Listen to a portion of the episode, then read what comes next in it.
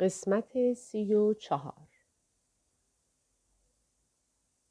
او جلوتر آمد و هرمز گفت نوزر حالا کجا و در چه محلی باید منزل کنیم که با مقصودمان مناسب تر باشد؟ نوزر پرسید با کدام که از مقاصدتان؟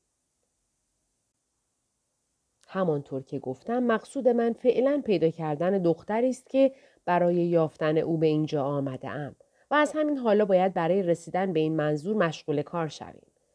ولی همینقدر بدانید که من نباید در این شهر به عنوان یکی از شاهزادگان مادی شناخته شوم بلکه باید مثل فردی عادی و از طبقات متوسط مملکت خود زندگی کرده و نزد اعیان و اشراف بابل شناخته نشوم بنابراین دیگر مرا شاهزاده خطاب نکن و بسیار معمولی رفتار کن آنچه در باب مقصد سیاسی ما لازم بود فعلا همین مطلب است حالا با توجه به این نکات و با بصیرت و آگاهی که در این مملکت داری منزلی معین کن تا هرچی زودتر مشغول جستجوی آریدیس بشویم نوزر تعملی کرد و گفت من صلاح می دانم که در شهر کوتاه که از همین جا امارتهای آن را میان نارنجستان می بینید منزل کنیم. چون اغلب مسافران عادی در این شهر منزل می کنند و اهالی آن نیز غالبا از مردم متوسط بابل هستند. قسمتی از بنی اسرائیل را هم در این شهر منزل دادند. این را گفت اسب خود را به طرف جلو راند و هرمز نیز به دنبال او به راه افتاد. آنها به قدر هزار قدم در خیابان بزرگی که از شمال به جنوب ادامه داشت در سایه درختان حرکت کردند. سپس به سمت چپ برگشته راهی خیابان نسبتاً باریکتری شدند که اطراف آن از مزارع و باغات فراوان پوشیده بود. سپس از میان نارنجستان وسیعی که بسیار با صفا و دلکش بود، عبور نموده داخل شهر کتا شدند. هرمز در کوچه های این شهر جمعیت زیادی دید که در آمد و رفت بودند. اغلب آنها قباهای بلند پوشیده و پا به رهنه راه می رفتند. اینها مردمان متوسط کلده بودند. بعضی دیگر گوشواره و گردنبند و بازوبندهای طلا داشتند. قباهای بلندی از پارچه های کتانی به تن کرده و روی آن شنلی زردوزی شده پوشیده بودند و موهای بلند مجعد خود را حلقه حلقه کرده و روی شانه ریخته و ریشهای بلند سیاهشان که غالبا بافته شده بود به سینه می رسید. اینها اغنیا و متمولین کلده بودند. همینطور که راه می رفتند، نوزر عادات اهالی کلده را برای هرمز شهر می‌داد و از مردم مختلفی که در کوچه آمد و شد می کردند به هرمز نشان می‌داد و معرفی می کرد که از چه طبقه هستند. غریبند یا بومی. در میان آنها هرمز چند نفری را دید که لباسهای بلند پوشیده غالبا ریشهای بلند غیر منظم داشتند و برخلاف سایرین سرهای خود را به کلی تراشیده فقط در جلوی گوش مقداری موی آویخته و بلند داشتند. آنها کفش به پا کرده و لباسشان پستر از سایرین بود. حتی فقیر به نظر می آمدند. پس هرمز از نوزر سوال کرد اینها کیستند؟ و او جواب داد اینها از طایفه یهود می باشند که شما از طرف اعلی حضرت کوروش معمور هستید با آنها مراوده کنید. در این وقت به در کاروان سرایی رسیدند. نوزر از اسب پیاده شد و به دنبالش هرمز نیز چنین کرد. آنها اسبهای خود را درون کاروانسرا برده در طویله بسته و خودشان در خانه کوچکی که کنار کاروانسرا و مخصوص مسافرین بود منزل کردند. در این خانه سه اتاق بود که مثل تمام اتاقهای کلده کم نور و کوتاه بودند با درهایی از تخته زخیم. پس از چند ساعتی مسافران غذا خورده و خوابیدند تا از خستگی راه بیرون آیند. پس از رفع خستگی هرمز به نوزر گفت حالا باید مشغول جستجوی آریدیس شد. من در این باره خیلی فکر کردم که چه باید کرد. در شهری به این عظمت که روزی چند هزار نفر مسافر داخل و خارج می شوند و پیدا کردن یکی از ساکنین اینجا بی نهایت مشکل است چطور می توان دختری را پیدا کرد که یک سال قبل به اینجا آمده و معلوم نیست در کجای این شهر اقامت کرده و یا حتی جای دیگر رفته یا خیر؟ بالاخره فکرم به اینجا منتهی شد که باید به شهرهای مختلف بابل که همگی در این محوت محصورند و هر یک اسم خاصی دارند برویم. و شما زنانی را که غالبا با صورتهای باز در کوچه ها عبور و مرور می کنند از نظر بگذرانید تا شاید دختری را که مقصود شماست به صورت اتفاقی ببینید. مخصوصا این ایام برای این مقصود بسیار مناسب است زیرا اهالی کرده در همین روزها عبادتهای مخصوصی دارند که معمولا زن و مرد در معابد جمع شده مراسم مذهبی به جا می آورند. پس اگر دختری که شما در جستجوی او هستید اینجا باشد حتی به خاطر شما هم که شده به معبد خواهد آمد و شما او را خواهید دید. اتفاقا همین فردا روز عبادت نرگال خدای شیر و قوت است که معبد آن در همین شهر می باشد. ما برج مرتفع این معبد را قبل از داخل شدن به حصار بابل دیدیم و تمام جمعیتی که در حصار بابل هستند به این معبد خواهند آمد. فردا از اول طلوع صبح تا غروب آفتاب در این معبد باز است و مردم دائما به آنجا می آیند و می روند. پس باید امروز به هر ترتیبی شده جایی مناسب در این معبد پیدا کرده فردا از صبح تا ظهر در آنجا بمانیم و اشخاصی را که برای عبادت یا تماشا میآیند ببینیم. خوب فکری کرده ای. حالا خوب است که زودتر رفته جای مناسبی تهیه کنی تا فردا صبح به آنجا برویم. نوزر اطاعت کرد. از جا برخواست و برای انجام این کار از منزل بیرون آمده به طرف میدان روانه شد. چهار معبد نرگال فردای همان روز که هرمز وارد حصار بابل شد قبل از طلوع آفتاب در معبد نرگال برای زائرین و عبادت کنندگان باز و صحن وسیع آن که حدود 600 متر مربع مساحت داشت آب و جارو شد. برج بلند معبد رب و نوع نرگال به شکل مربع در وسط صحن قرار گرفته و با دیوارهایی پوشیده از مرمر سفید دارای چندین طبقه است. طبقه بالایی آن گنبد مرتفعی دارد که به مناسبت انتصاب این رب و نو به ستاره مریخ به رنگ قرمز است. اطراف صحن معبد اتاقهای بزرگ و کوچک ساخته شده که قبلا گاهی خانواده سلطنتی در این اتاقها منزل می کردند. مخصوصا بخت و نصر که در سال 595 قبل از میلاد این معبد را مرمت می کرد، این اتاقها را بنا نمود و هر سال به مدت چند هفته با خانواده خود در اینجا اقامت می کرد. درهای عالی و مرتفع اطراف برج باز شده هر طبقه این معبد از جمعیت پر است. در اتاقهای اطراف نیز عدهای کثیری از مردم جمع شده و چشمشان متوجه معبد است. اغلب طبقات برج معبد از این اتاقها دیده می شود. هرمز با لباسی شبیه به لباس تجار کلده داخل یکی از اتاقهای نزدیک در صحن معبد نشسته و از پنجره اتاق آبرین را تماشا می کند. دو ساعت بعد از طلوع آفتاب تمام اتاقهای اطراف و صحن و طبقات برج معبد از جمعیت مردان و زنان پر شد. مراسم مذهبی آغاز گردید. ابتدا از طبقه دوم برج معبد صدای سرود مذهبی که دسته ای از زنهای جوان میخواندند به گوش رسید. تمام جمعیت ساکت شدند. همین که سرود مذهبی شروع شد، در صحن معبد را بستند تا دیگر کسی داخل یا خارج نشود. این سرود به منزله شروع شدن عبادت. پس دری از طبقه بالایی معبد باز شد و مردی با لباس قرمز و ریش بلند بافته شده سر برآورده دعای خواند و دوباره در بسته شد. سپس دسته از دختران که در طبقه چهارم برج نشسته و تماما لباس قرمز رنگ پوشیده بودند با آهنگی دلنشین شروع به خواندن یکی از سرودهای نرگال رب نو نمودند. پس از پایان سرود عطر کندور و بخورات دیگر که به وسیله کاهنان در منقلهای طلایی تدخین می‌شد در فضای معبد پیچید و همگی مشغول خواندن دعا و نماز گردیدند بعد از نماز چندین گاو و گوسفند و شتر که آنها را به انواع زیورها آراسته بودند قربانی کردند. این مراسم تا ظهر طول کشید.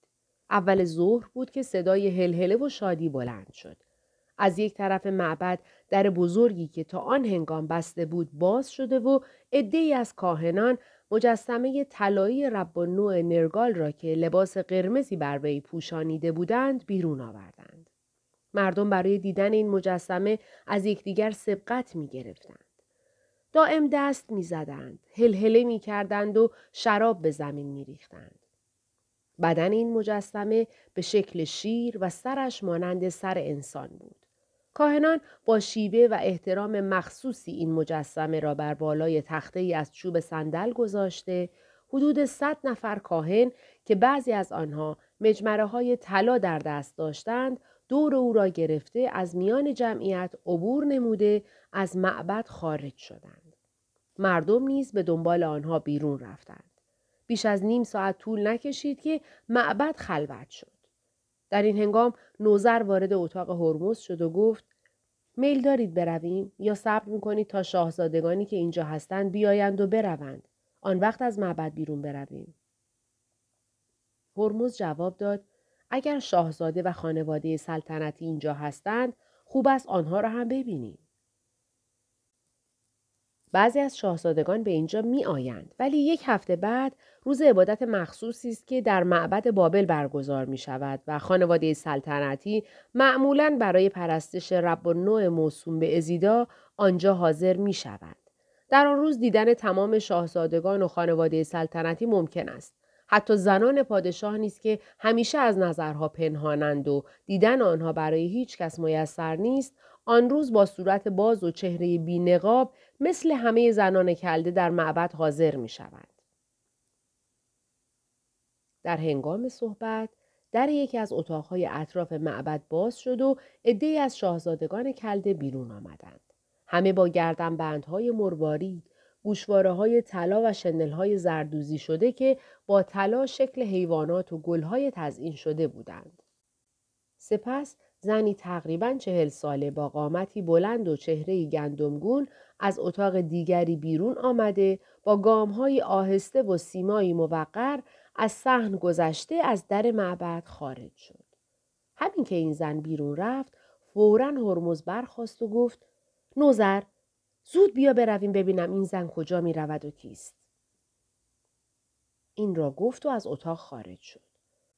نوزر نیز به دنبال او به راه افتاد تا از در معبد بیرون آمدند و با جمعیت حرکت کردند. جمعیت به قدری زیاد بود که عبور از کوچه ها به سختی انجام می شد. جمعی از زنان و اطفال بر سر بام ها آمده و کوچه ها همه برای دیدن مجسمه رب نو از اهالی بابل پر شده بود. اشخاصی که چشمشان به مجسمه می افتاد صدای سرور و شادمانی برآورده و دست می زدند.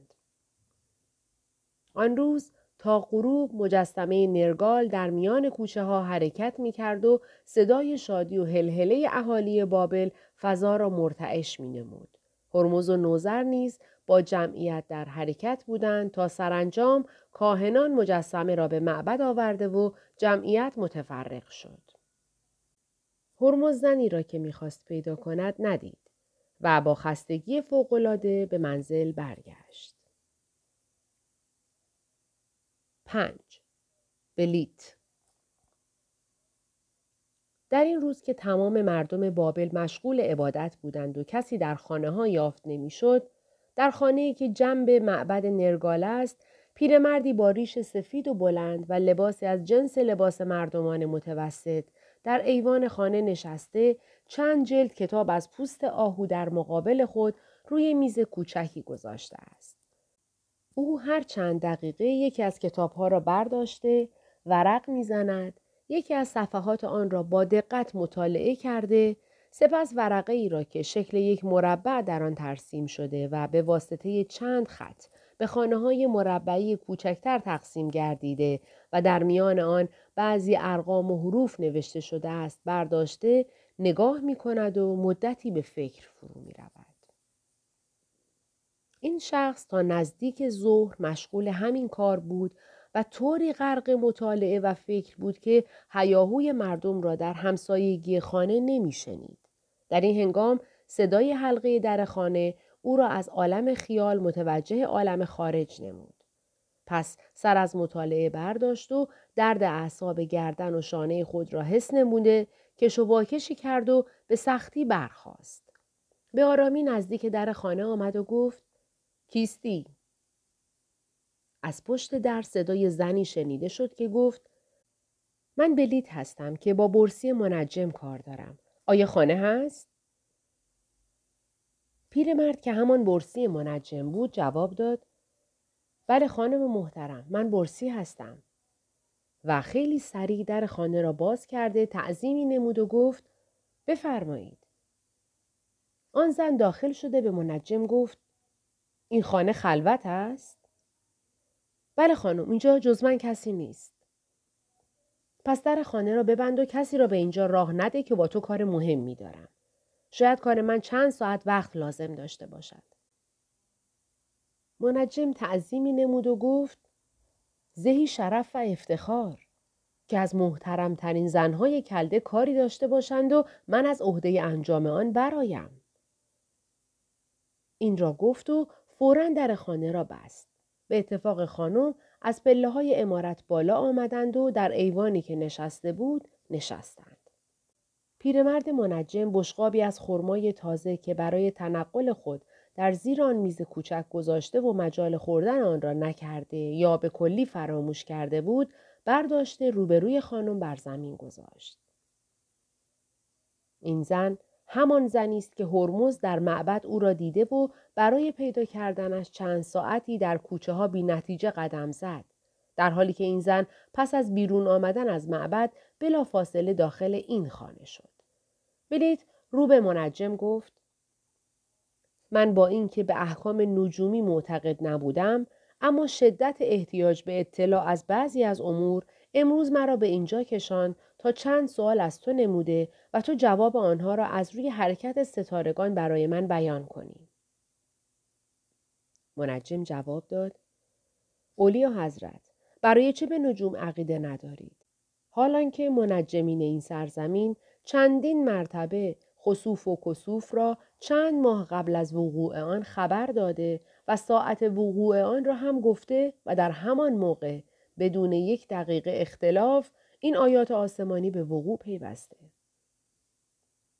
به هر حال معتقد باشم یا نه اجالتا مرا به اینجا آورده است و در وقت احتیاج و لاعلاجی حتی یک احتمال ضعیف هم می‌تواند انسان را به هر چیزی متوسل کند.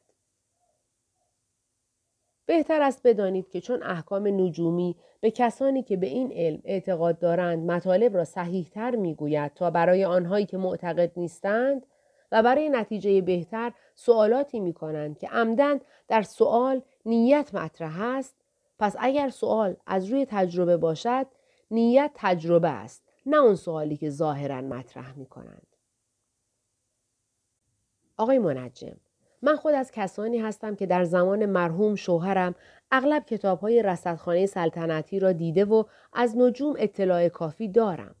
مسئله خصوف و کسوف و بعضی از چیزهای دیگر از قبیل اوقات طلوع و غروب ماه و محل ستارگان و رویت هلال و غیره ربطی به احکام و پیشگویی هایی که از نجوم می کنند ندارد. البته وقتی ماه به سایه زمین داخل شود خصوف می شود. و وقتی مقدار معینی از آفتاب فاصله پیدا کند به شکل هلال دیده می شود. ولی رسیدن فلان ستاره به فلان برج چه ربطی به اوضاع جنگ و صلح یا حیات و ممات و سعادت و بدبختی اشخاص دارد؟ بلی، بعضی از حکمای ما هم همین صحبت ها را کردند و به اینکه سیارات هفتگانه تجلی مخصوص خداوندان هستند منکر شدند. ولی بعد معترف شدند که آفتاب و سیارات و زمین روی هم رفته مثل شخص زنده ای هستند که هر یک از این سیارات به منزله عضوی از او می باشند. البته حال مخلوقات زمین که ذرات این عضوها هستند با دوری و نزدیکی ستارگان و مقارنه آنها تغییر می کند. همانطور که اگر پای خود را جمع یا دراز کنیم در ذرات آن آثار مختلفی احداث می کند. امروز چه آنها که سیارات را مظهر خدایان می‌دانند و چه آنها که این عقیده را ندارند به این مطلب معتقدند که همه عالم مربوط به یکدیگرند و هر حرکتی در عالم فلکی در مخلوقات زمین اثر خاصی خواهد داشت. برید سخن منجم را قطع کرد و گفت به هر حال فعلا من سوالم از روی نیت است نه تجربه. گمان می کنم تو خودت هم اگر سوال بکنی نیتت خالصتر از من باشد. شاید این طور باشد. حالا صبر کنید من اسباب کشیدن زایچه و تعیین تاله را حاضر کنم. سپس از جا برخواست به اتاق رفت و پس از چند دقیقه برگشته صفحه از برنج که خطوطی در آن رسم شده و میلهی به طور مایل در وسط آن نصب شده بود آورد و روی سنگی که خطی در آن رسم شده و شمال و جنوب را مشخص می نمود گذاشته صفحه را با آن خط تطبیق نمود. سپس چند دایره برنجی را که شبیه استرلاب بود بعضی از آنها را قائم و بعضی را افقی نصب کرده رو به خانم نمود و گفت سوال کنید. من چند سوال دارم. اول اینکه می‌خواهم بدانم کسی را که من نیت کردم زنده است یا مرده. منجم فورا به صفحه برنجی نگاه کرده و زمزمه کنان گفت آری ساعت دو بعد از ظهر است. آفتاب هم که در پانزده درجه برج اغرب است. پس به این حساب حالا برج قوس در وسط و سما می باشد و طالع برج جدایی است. سپس ورقه از پوست برداشته زایچه کشید و اسامی بروج دوازدهگانه و ستارگان را هر یک در جایی که وقت سوال آنجا بودند نوشت. آنگاه پس از مدتی که به زایچه خیره شده بود رو به بلیت گفت نگاه کنید صاحب تاله که ستاره زحل می باشد در خانه چهارم است و از صاحب موت منصرف می باشد و این عقوی دلیل است بر اینکه او از خطر مرگ رهایی یافته است. می توانی معین کنی که خطر مرگ چه وقت به او رو نموده است که از آن خطر رهایی یافته است؟ منجم نگاهی به زایچه نمود، قدری فکر کرد و گفت یک مرتبه. تقریبا یازده سال قبل از خطر مرگ رهایی یافته ولی فعلا خیلی غمگین و افسرده است. پس دوباره فکری کرد و ادامه داد. یازده ماه قبل در جنگ خطری متوجه کس دیگری که نزد او خیلی عزیز است شده و به واسطه این مطلب تا کنون دلتنگ و افسرده است. با اینکه آن شخص تا سه ماه در مخاطره بوده ولی از آن رهایی یافته است. معلوم کنان کس دیگر که گفتی مرد است یا زن و فعلا کجاست؟ منجم پس از تأمل و نظر در زایچه گفت او مرد است و جوان. در سمت شمال غربی و دور از اینجا بوده ولی در همین نزدیکی هاست. خیلی نزدیک شده طوری که می‌توان گفت در حصار بابل است. او برای چه به این سمت آمده است؟ برسی منجم برای جواب این سوال حدود یک ساعت زحمت کشید و بعضی از کتابهایی را که در آنجا بود باز کرده و خواند و گفت اولیا حضرت ستاره که صاحب خانه هفتم می باشد در خانه یازدهم به صاحب تاله نظر اسدی دارد و این نظر مسعود است و صاحب خانه یازدهم در هفتم است و اینها هر دو دلالت دارند بر اینکه دوستی بلکه عشق این شخص را وادار به این مسافرت نموده است. حالا با آن کس کار ندارم. کسی را که من نیت دارم در کجاست؟ منجم باز نظری به زایچه نمود و گفت در نزدیکی بابل است. اسم او چیست؟ اسم او را یک هفته دیگر می توانم بگویم. یک هفته خیلی زیاد است. خواهش می‌کنم وقت نزدیکتری معین کنید. اولیا حضرت سوالی را که از روی نیت صحیح نمودند من جواب دادم. اما این سوال برای امتحان علم من است. زیرا شما اسم آن کس را به عقیده خودتان می دانید و جواب دادن به این نوع سوالات ترتیبات مخصوصی نیاز دارد. یعنی باید خود منجم سوال کند و چون هر یک نفر اگر نخواهند کاملا جواب سوالاتش صحیح بیرون آید باید هفته یک مرتبه بیشتر سوال نکند. بنابراین قبل از یک هفته ممکن نیست که من به شما جواب این سوال را عرض کنم. بسیار خوب. اجالتا این حق و زحمه شما. تا دفعه دیگر شما را ملاقات کنم و جواب سوال خود را بشنوم. این را گفت و چند پول طلا جلوی منجم گذاشته از جا بلند شد و پس از خداحافظی از خانه منجم بیرون آمد. در این وقت آفتاب تازه می‌خواست غروب کند و مردم همراه مجسمه نرگال به معبد آمده کم کم متفرق می شدند.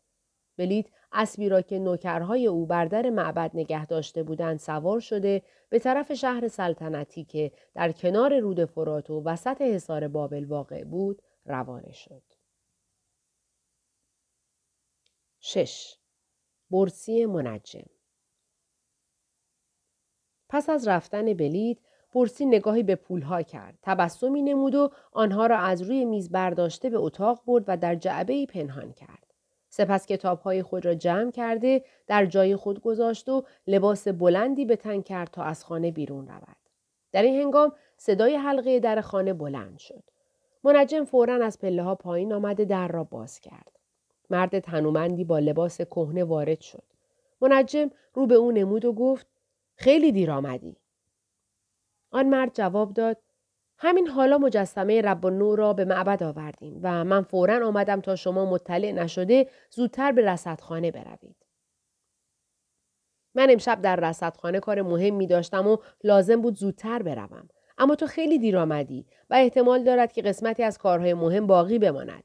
پس زودتر قاطر را حاضر کن که از اینجا تا بابل پیاده رفتن ممکن نیست. در این هنگام باز حلقه در صدا کرد. منجم بلافاصله در را گشود و پشت در شخصی را دید با لباس فاخر و شاخص. آن شخص گفت آیا برسی منجم خانه است؟ برسی جواب داد فرمایش چه بود؟ گویا آقای برسی خود شما هستید. اینطور نیست؟ همینطور است. هر فرمایشی دارید بفرمایید. اعلی حضرت شاه با شما کار واجبی دارند. همین حالا باید به قصر سلطنتی تشریف بیاورید. منجم تعملی نمود و گفت در رصدخانه کار مهمی داشتم ولی البته اطاعت امر اعلی حضرت مقدم است. در این هنگام قاطر منجم هم حاضر گشته آن دو نفر سوار شده به طرف شهر بابل روانه شدند. در بین راه جمعیت زیادی دیده می‌شد. زیرا مردم از اغلب شهرها و آبادی های حصار بابل برای عبادت به شهر کتا آمده بودند و بعد از غروب آفتاب همه به منزل خود می رفتند. اغلب خیابانهای بین راه مثل خیابانهای داخل شهر پر از جمعیت آبرین بود. ماه در حالت ربیع بود و روشنایی ضعیفی داشت و این دو نفر مرکب خود را با سرعت می راندند. پس از طی مقداری از راه منجم رو به فرستادی شاه نمود و گفت ندانستید اعلی حضرت در این وقت با من چه کاری داشتند؟ نه نمی‌دانم ولی یکی از برادرزاده های سلطان نزد او بود و با یکدیگر مشغول صحبت بودند. من در اتاق انتظار مشغول مرتب کردن تختها و نیمکت های اتاق بودم. بعضی از صحبت های آنها را می شنیدم. گویا موضوع صحبت راجع به بلیت ملکه سابق بود. ظاهرا برادرزاده شاه از بعضی از منجمین سخنانی شنیده و در نتیجه بر بلیت بدگمان شده. سخنانی درباره او می گفت که بعد از صحبت فورا شاه مرا خواست و به دنبال شما فرستاد. بیچاره بلیت چه کاری از او برمیآید که بر وی بدگمان شوند شوهر و اولادش که نمی‌دانم در کدام دریا غرق شدند خودش هم که ضدیتی با سلطان کنونی نداشته است پس دلیلی بر بدگمانی وجود ندارد این را گفت و قاطر خود را جلوتر رانده از یک دست سوار که از پهلوی آنها در پناه درختان خیابان راه می‌رفتند جلو افتاد فرستاده شاه به دنبال او حرکت کرد تا پس از طی یک مایل راه به در قلعه سلطنتی رسیدند. در این موقع در قلعه بسته شد و بر حسب معمول جز به امر سلطان باز شدنش ممکن نبود. منجم رو به فرستاده شاه کرد و گفت می‌بینید که در قلعه بسته است. پس چه بهتر که فردا صبح به رصدخانه بیایید تا با یکدیگر به حضور شاه شرف یاب شویم. نه صبر کنید الان در قلعه باز خواهد شد این را گفت و به طرف در حرکت کرد